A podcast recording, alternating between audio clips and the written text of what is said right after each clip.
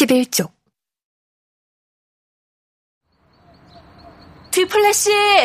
뒤플래시!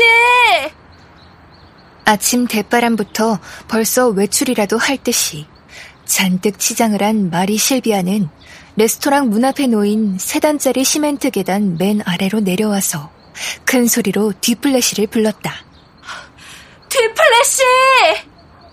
마리 실비아는 겨울이건 여름이건 생장 바티스트의 날이건 주님 공연 대축일이건 심지어 성 금요일이건 간에 아침 7시부터 모조 다이아가 잔뜩 박힌 귀걸이와 유리구슬 목걸이를 걸치고 있었다.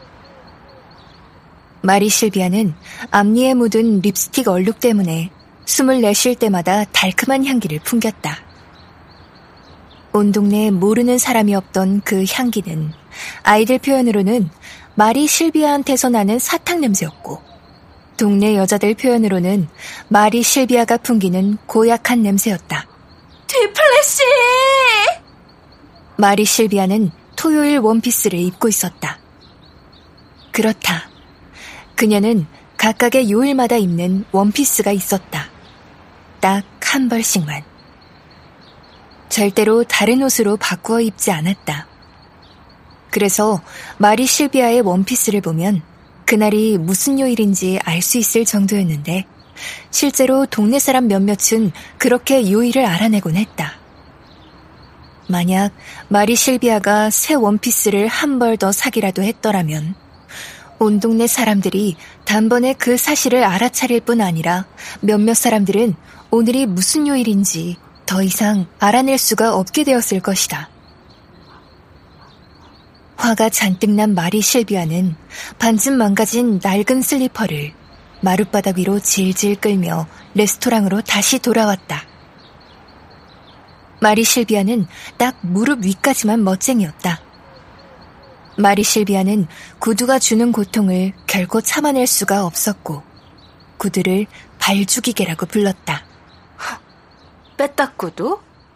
내 계산대 뒤에서는 그딴 거 필요 없어.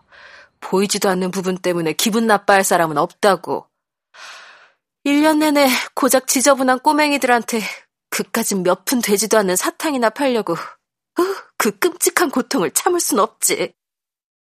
마리 실비아는 문 정면에 놓인 유리 진열장을 빙 둘러 돌아간 다음에 가게 뒤편으로 쓱 들어갔다.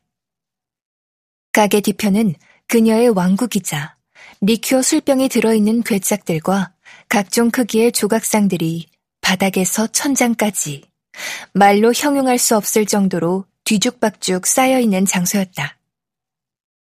조각상들은 석고나 소금을 굳힌 것으로 온갖 크기가 있었는데 채색이 안 된 것도 있었고 야광도료나 알록달록 색을 입힌 것도 있었다. 그리고 그 중에는 성모 마리아나 성 요셉의 조각상과 성인들의 추기를 표시한 달력에는 이름이 나와 있지만 이 동네에서는 그다지 유명하지 않은 성인들의 조각상도 있었다. 실핀이 들어있는 상자, 신발끈 뭉치 따위가 삐져나온 부서진 종이 상자 등이 여기저기 넘쳐나는 그 잡동사니 창고에는 안락 의자가 하나 놓여 있었다. 자기 레스토랑에 있는 물건 하나하나를 심지어 가장 하찮은 것일지라도 그것들이 어디에서 왔는지 모조리 기억하고 있던 마리 실비아였지만 그 안락 의자만큼은 마리 실비아처럼 역사가 너무 오래된 것이어서 그 내력을 알 수가 없었다. 마리 실비아는 그 의자를 수수께끼 같은 안락 의자라고 불렀다. 사실 그 안락의자는 수년 전에 마리 실비아가 건물에 새를 들여왔을 때 이미 그곳에 있었지만 마리 실비아는 자기 앞으로 쓴 쪽지가 붙어 있는 안락 의자를 골목길에서 발견했다고 주장해왔다. 누군가가 나한테 선물로 준 거야. 수수께끼 같은 선물이지. 누가 준 건지는 알 수 없어. 어쩌면 은밀히 나를 사모하는 사람인지도. 동네 사람들은 마리 실비아를 은밀히든 대놓고든 사모하는 사람 따위는 한 명도 없다는 사실을 알고 있었지만 무조건 고개를 끄덕이며 수긍해주거나 아이스크림 콘이나 땅콩 봉지를 사려고 돈을 꺼내면서 마리 실비아가 그 안락 의자나 쪽지 그리고 수줍음이 많은 미지의 애인에 대해 실컷 떠들게 내버려 두곤 했다. 마리 실비아는 수수께끼 같은 안락 의자에 앉아서 레스토랑 안에서 벌어지는 모든 일을 봤으며 특히 레스토랑 앞을 지나는 모든 사람들을 바라보았다. 사람들은 마리 실비아가 안락 의자에 앉아서 독서를 하거나 뜨개질을 하거나 심지어 잠든 모습도 본 적이 없었다. 그런 일은 없었다. 마리 실비아는 목을 쭉 빼고 밖을 엿봤다.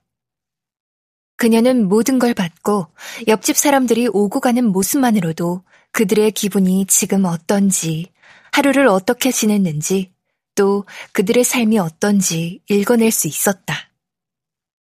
주변에서 누군가를 찾고 있을 때, 예를 들어서 잃어버린 아이나 고주망태가 된 남편을 찾고 있을 때, 마리 실비아는 아, 그 아무개?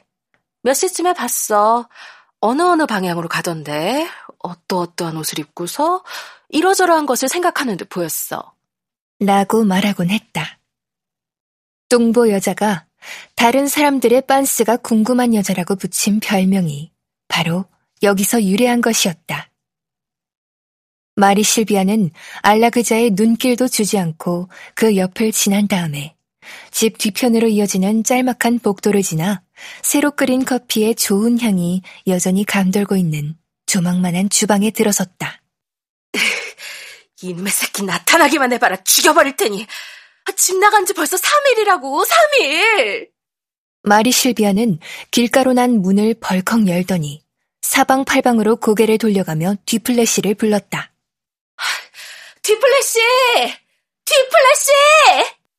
그러고는 윈니에 묻어있는 립스틱 얼룩을 혀로 훑어 지우면서 불안한 마음을 안심시키는 립스틱의 그 들쩍지근한 맛을 느꼈다. 마리 실비아는 거칠게 문을 닫으며 한숨을 쉬고는 커피 한 잔을 따랐다. 절대로 아무도 믿으면 안 된다니까. 절대로 안 된다고. 그녀의 손이 약간 떨렸다. 왼쪽 속눈썹 사이에 맺힌 눈물 한 방울이 반짝 빛났다. 나도 그래야 되는 건 알아. 하지만. 마리 실비아는 잡동사니 창고로 돌아와서는 수수께끼 같은 안락의자에 털썩 앉았다. 그녀는 무의식적으로 고개를 돌려 레스토랑을 바라봤다. 레스토랑 문. 언제나 깨끗한 유리 진열장. 알라그자는 마리 실비아가 남들 눈에 띄지 않게 다른 사람들을 마음껏 훔쳐볼 수 있고 그들의 삶 속에 온전히 푹 빠져들 수 있는 위치에 놓여 있었다. 사탕, 감자칩, 쿠키들을 올려놓은 판매대와 아이스크림 매대 사이에 있는 그 틈새 공간은 세상을 향해 열려 있었다.